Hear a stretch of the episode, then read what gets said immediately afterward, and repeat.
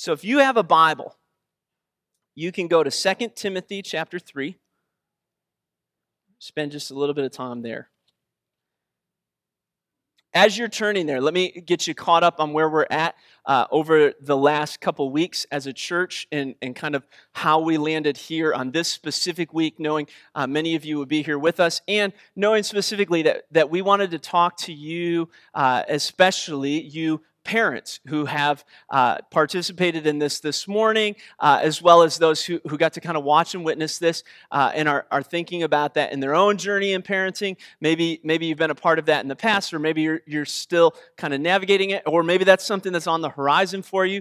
Uh, no pressure, you know. I mean, you've been married a whole week now, so they're going to start asking you when the grandkids are coming, right? Like, and so I'm just doing it for them. They, they're going to give me a 20 afterwards because I did that in front of all these people. Uh, and so in this, right, uh, we we want to just encourage you. And so we built out uh, a series that, that really kind of was foundational to who we are as a church. Uh, and so what we said last week was, was that generally speaking, uh, all we do in, in our time together on Sunday mornings is, is we sing worship to the Lord, and then we worship the Lord through His Word, through the Scriptures. And so uh, we said foundational to what we're going to do on a week to week basis is we're just going to take something from the Bible, we're going to read it and explain it and use that as an opportunity to uh, worship God and ask how that applies into our life. And so, uh, because we kind of repeat that process over and over again, and that's been sort of the gist of how we go about things,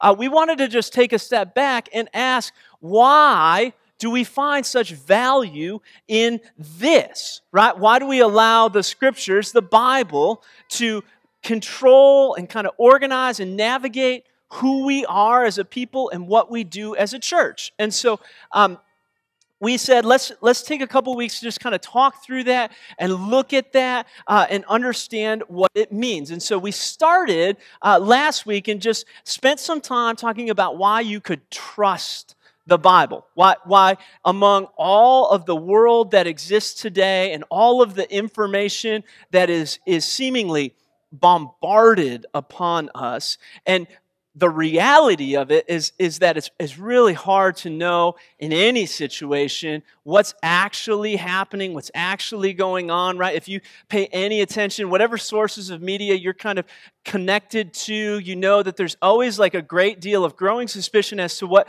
is actually going on and what's being told to you, no matter what perspective you come from. That seems to be a growing reality. And out of that, I think there's a growing level just in a culture as a whole of distrust. Why can we trust anything? And so the appeal last week was that if you can trust anything, you can trust the scriptures. That ultimately, this would be the source that you would find trustworthy above any other source, that this is where you ought to go. Um, in fact, if you missed last week and you're a reader and you want to just kind of grab onto something that might help you with that, we had a few copies of the book uh, out in front, a book called Why Trust the Bible. Uh, just grab one, take one with you. It's a gift to you, uh, an opportunity for you to kind of walk through some of these things that we said last week, as well as some other things that maybe reinforce that idea. Um, but ultimately, we said first and foremost, you kind of kind of clear this hurdle that among all of the things that you could find as uh, information or encouragement or directive in the world, that this would be the one that is indeed trustworthy. We call it the truth and the standard of truth, inerrant in its original manuscripts, that it's going to be guiding us in all we do. And so, out of that, we said, okay, so, so what do you do with it? Uh, and this week, knowing that we had our young people here and knowing that I was going to get a little bit of an abbreviated time with you because of that, I said, what would be like the simplest thing that I could tell you about this that might help you in, in parenting? And maybe you're not parenting right now. Maybe you're grandparenting. Maybe you're an aunt or an uncle. Maybe you have no kids around you in any of your close circles, um, but you've got coworkers and you've got neighbors and you've got friends and you've got different relationships. What, what would help in all of that? And, and here's the, the thing that I want to, it's just simple, right? We're just make two quick points today out of the scriptures uh, and try to, try to walk alongside you in it. It's that you ought to know the Bible and that you ought to obey the Bible. That's it. That's, that's all I'm going to try to impress upon you is that you and I ought to be a people who would know the scriptures and a people who would obey the scriptures. Let's, let's start with knowing the scriptures and read this out of Second Timothy. Um, if you don't know the history, Second Timothy is a letter that Paul the Apostle, who, who writes uh, more of the New Testament than anyone else, is sending to Timothy, someone that he has kind of trained up in the faith, left as a pastor of a church, as Paul has gone on to plant new churches. And he writes letters to him, encouraging him in his role and his job, uh, as well as his faith and what it looks like to walk forward in the Lord. And so, a really practical letter filled with advice as to what it looks like to live out a life of meaning in Christ. And so, in Second Timothy, as Paul's uh, really kind of reaching the end of his life. He knows that there's a likelihood that he's going to die soon. He's giving Timothy his final charge, his final words, and he's speaking to him about how he might go forward in life. And this is where he uh, picks up in chapter 3, starting in verse 14. I'm going to read it to you. It says, You, however, continue in the things you have learned and become convinced of. Knowing from whom you have learned them, and that from childhood you have known the sacred writings which are able to give you the wisdom that leads to salvation through faith which is in Christ Jesus. So he begins by saying, Listen, you knew from a young age the truth of the sacred writings, the scriptures, the Bible, that is able to give you salvation through faith in Christ Jesus. And then he, he goes on to say it concisely this way All scripture is inspired by God and it is profitable for teaching, for reproof, for correction, for training in righteousness, so that the man of God, the person of God, may be adequate, equipped for every good work. His encouragement to Timothy was that he might know, he might remember, he might hold onto the sacred writings of the scriptures, knowing that they're inspired by God and that they're useful in so many ways for encouragement, for correction, for training in righteousness, that in it, it would equip them to live out the godly life, that he would know the scriptures. Now, this isn't. This isn't new in the scriptures. In fact, it's a repeated theme throughout the scriptures that what the Christian life would look like, in particular, what it would look like to teach and to train up people in Christ was that they would know, learn, and remember the scriptures. In fact, uh, in Deuteronomy, Moses is reading the law to the Israelites. This is some 2,000 years almost before this. And he, speaking to them the words of God, teaches them what is really the centerpiece of all of Judaism until the time of Christ is this is the commandment the statutes and judgments which the Lord has commanded me to teach you, that you might do them in the land where you're going to possess it, so that your son and your grandson might fear the Lord your God, keep all of his statutes and his commands, which I'm commanding you, all of the days of your life. O Israel, you should listen and be careful to do it, that they may be well with you, and that you may multiply greatly, just as the Lord the God of your fathers has promised you in the land flowing with milk and honey. Hear, O Israel, the Lord is one. You shall love the Lord your God with all your heart and with all your soul and with all your might. These words which I'm commanding you today, now listen to this, shall be on your heart. He goes on to say you should write them down places and you should talk about them in the morning and you should talk about them when you're eating and you should talk about when you're walking and you should talk about them at night that they should be written on your heart. They would be the constant recognition of what you do is that you would know the scriptures. Now parents specifically think about this. I think we go to great lengths to teach our kids the things that are important to us, right? And then we also go to almost no length at all, uh, and they learn the things that are important to you through habit and circumstance and your demeanor and behavior. Amen?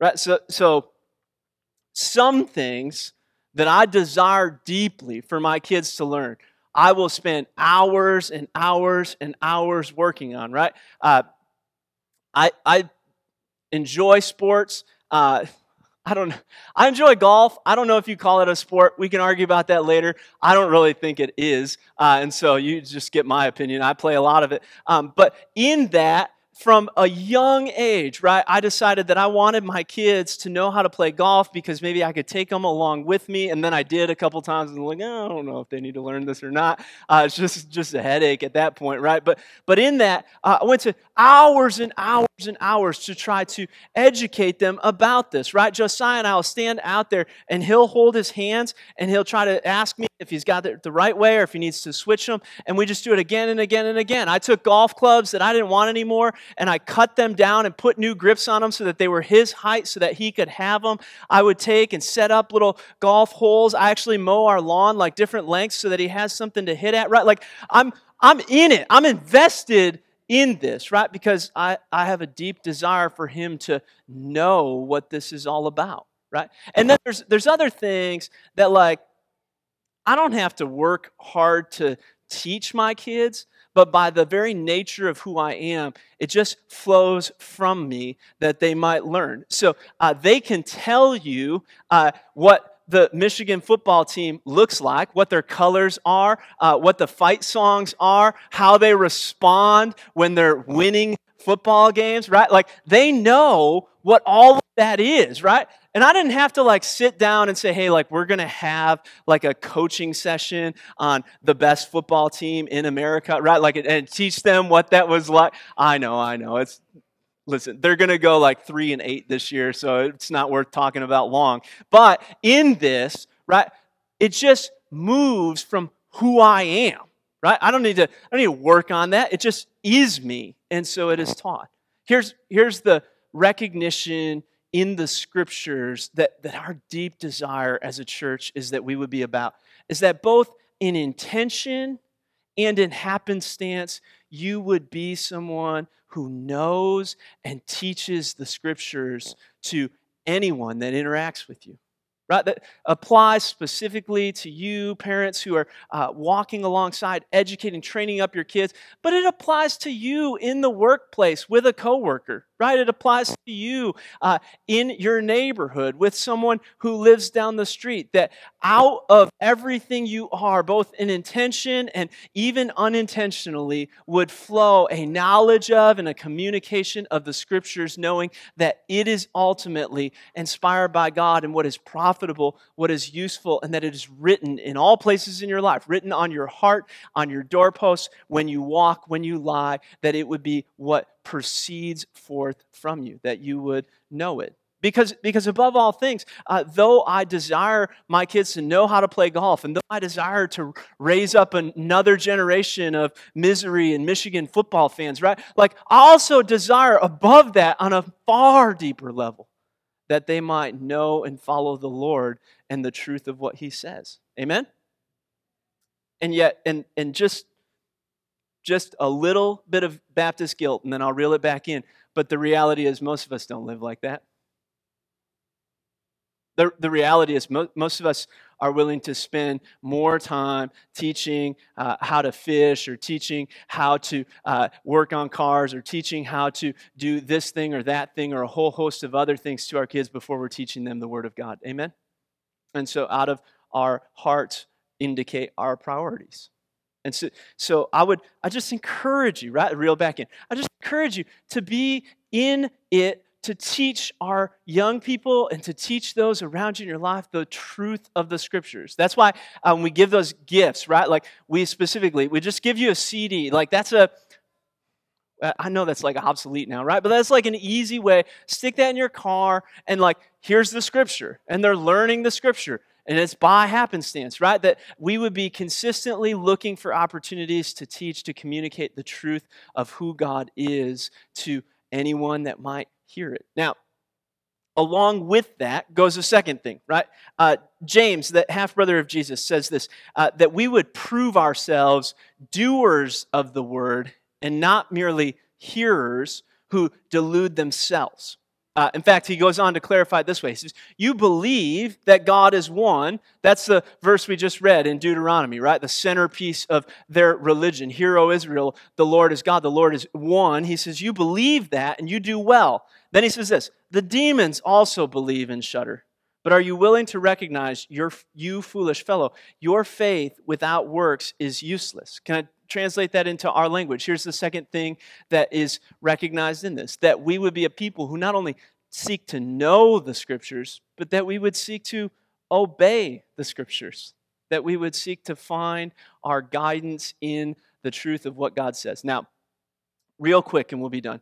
I think there's immediately in that a couple things that we object to when you hear obey the Bible. The first, the first is this um, that, that you just don't know enough of the Bible to actually obey it well right? Like that's the the circular chicken and egg argument is right? Like you just said hey i've got to learn the bible i've got to know the bible but i i haven't even started that i don't know anything about it so how could i accurately obey the bible if i don't know what it says? Well let me let me give you one story to kind of help you with this as you get started because i do think you should come to know the scripture better. You should begin to read begin to be disciplined in it begin to listen to it. Uh, but out of this right Jesus, some 2,000 years ago, is, is interacting with a group of people known as Pharisees.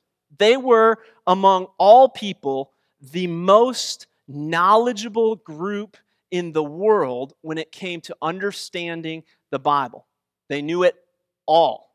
They, in fact, if you were going to be a Pharisee, by the age of nine, you had to have the first five books of the Old Testament, the Pentateuch, memorized. You could recite it from heart. By 12, you could recite the rest of the Old Testament from heart. You could memorize the whole thing, and then out of that, as they grew, they would need to learn all of the midrash, the peripheral books around the scriptures, and they, they just knew it. In fact, they knew it so well that they would begin to design laws upon laws upon laws that were implied from the laws that they knew in the scripture. And so they were masterful at knowing the Bible, and they were masterful in their interpretation at obeying the Bible in its outward focus. And so they're really good, right? They've got this whole thing, and Jesus comes to them, and as he's interacting with them, which is repeatedly harsh, his interactions are harder with them than they are with any other group of people. Uh, one comes to him, listening to what he says,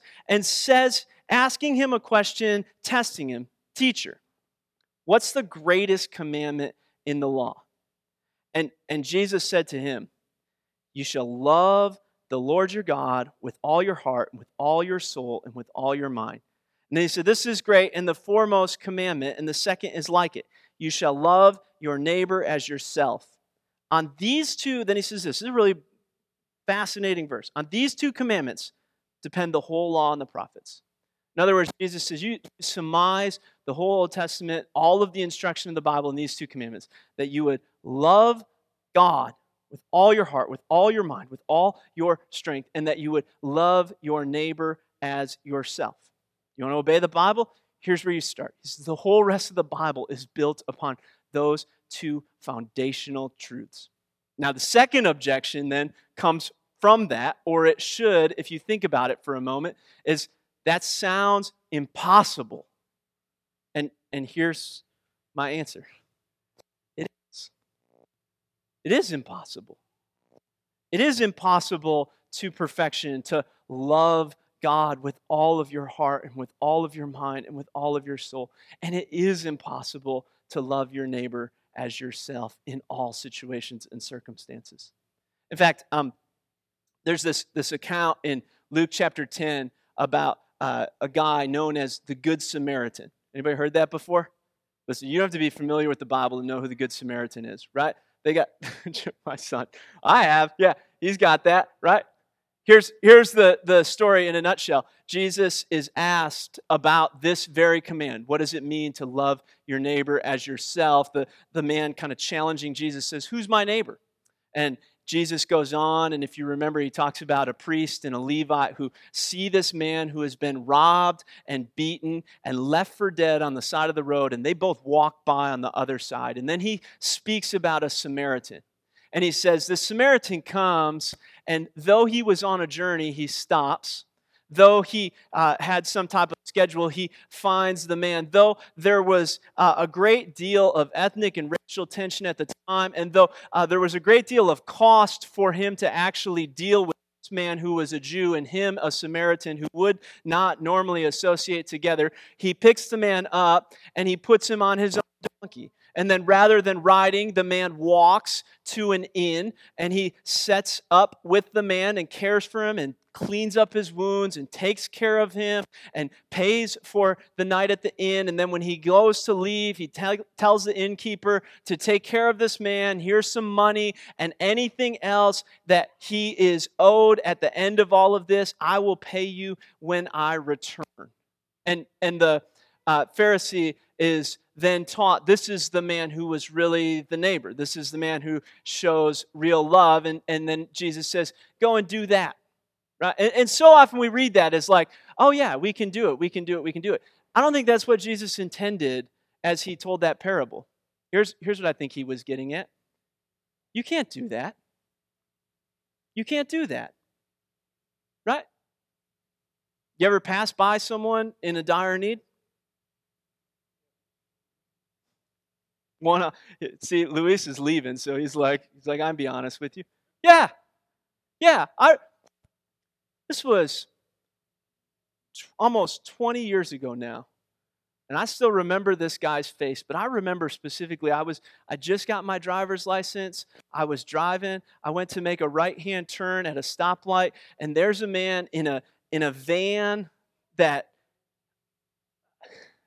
I can't believe you'd ever get that thing running in the first place. I mean, there's like rust everywhere on it. He's like disheveled and dressed uh, poorly, and it's it's in a left-hand turn lane, and he's got the front door open with one hand on the wheel, and the hazard lights are on, and he just he just looks like life has just beaten him down, and he's trying to like push this van across a left turn into some gas station, and I remember just uh, early on in my walk with Christ, just feeling like you should get out and help him push. Just pull your car over, get out and help him push. And I, I, just remember more than anything feeling the Holy Spirit just kind of guiding me into that, saying, Oh, you, get, you got to help this man. And I, and I remember thinking it as I approached the stoplight, and I remember thinking it as I began to turn right, and I remember thinking it as I looked at him in the rearview mirror, and I remember thinking it for the next 20 minutes as I drove the rest of my way home and just left him to figure it out on his own. And there's been there's been hundreds of times since well, I sound like a horrible person. There have been hundreds of times since then I've passed people in need. That I've walked by, that I've neglected a situation that I should have given up of myself and cared for someone else. Hundreds of them. I still remember that one. I, I believe I will to the day I die. You want to know why? Because I'm not a good Samaritan. Not always. And the truth is, neither are you. Truth, the truth is, we, we work so hard to convince ourselves that we could just be good enough, and yet here is the overwhelming burden of the scriptures. If you were to take it on and say, you can obey it, you could love the Lord your God, and you could love the neighbor as mm. yourself perfectly all the time, I think it would be an exhausting weight that you could never, ever get rid of. That's what the Pharisees were realizing is that they could never achieve this standard that they had set even for themselves. Here's, here's the truth of the scriptures. You go back to 2 Timothy as Paul is encouraging him. He says this that in the sacred writings, in the scripture, it is able to give you the wisdom that leads to salvation. Not through obedience, but through faith, which is in Christ Jesus. Here was the truth of the scriptures. The good news of the gospel at its core is that you ought to know this and, and you ought to obey it, but you can't. And so, above all, you ought to place your faith, you ought to rest in the one, the only one who ever did, Jesus Christ. You see, the gospel is this that God so loved us that though we were guilty, though we fell short of obedience to what God desired of us, that He sent His Son to earth to live the one life of obedience, the one life of difference, the one life without sin. And then in this, in His great love for you, He went and paid the price, the punishment for sin, so that you and I might have salvation in Christ. And so you ought to go forth knowing the scripture. And you ought to go forth obeying the scripture. But on the deepest level, that obedience can only be found when our faith is in Christ Jesus, the one who actually did it, the one who actually obeyed it, the one who actually achieved it for you and I. And so, we finish with this. Among all the things, as, as we think about dedicating children and families to in a life that glorifies God, the thing deepest and foundational and above all is that you would teach them the truth of Jesus Christ. You teach them not to live in guilt. You would teach them not to live in the burdens of their own uh, selfish ways, but you would teach them that real freedom, real salvation is found in Christ. Pray with me, and let's one more song before we close today. Lord, we know that we're meant to be a people who know you and follow you and obey you. And I, I, pray that we would continue deeply to desire to, to learn more about you, to study the truth of your scripture, to obey it in who we are. And I, I pray that we do so on, on the deepest level and most foundational, knowing the freedom that is in Jesus Christ. That there was one who came there was one who demonstrated perfect obedience, even to the point of death, even death on a cross. And that you gave him the name that is above every name, so that at the name of Jesus, every tongue would confess and every knee would bow. So I, I pray that we would be a people, we would be a church body invested, loving, caring for one another in such a way that we might honor and magnify and glorify you in all that we do. Help us with it, Lord. We can't do it on our own. We pray it in the name of Jesus. Amen.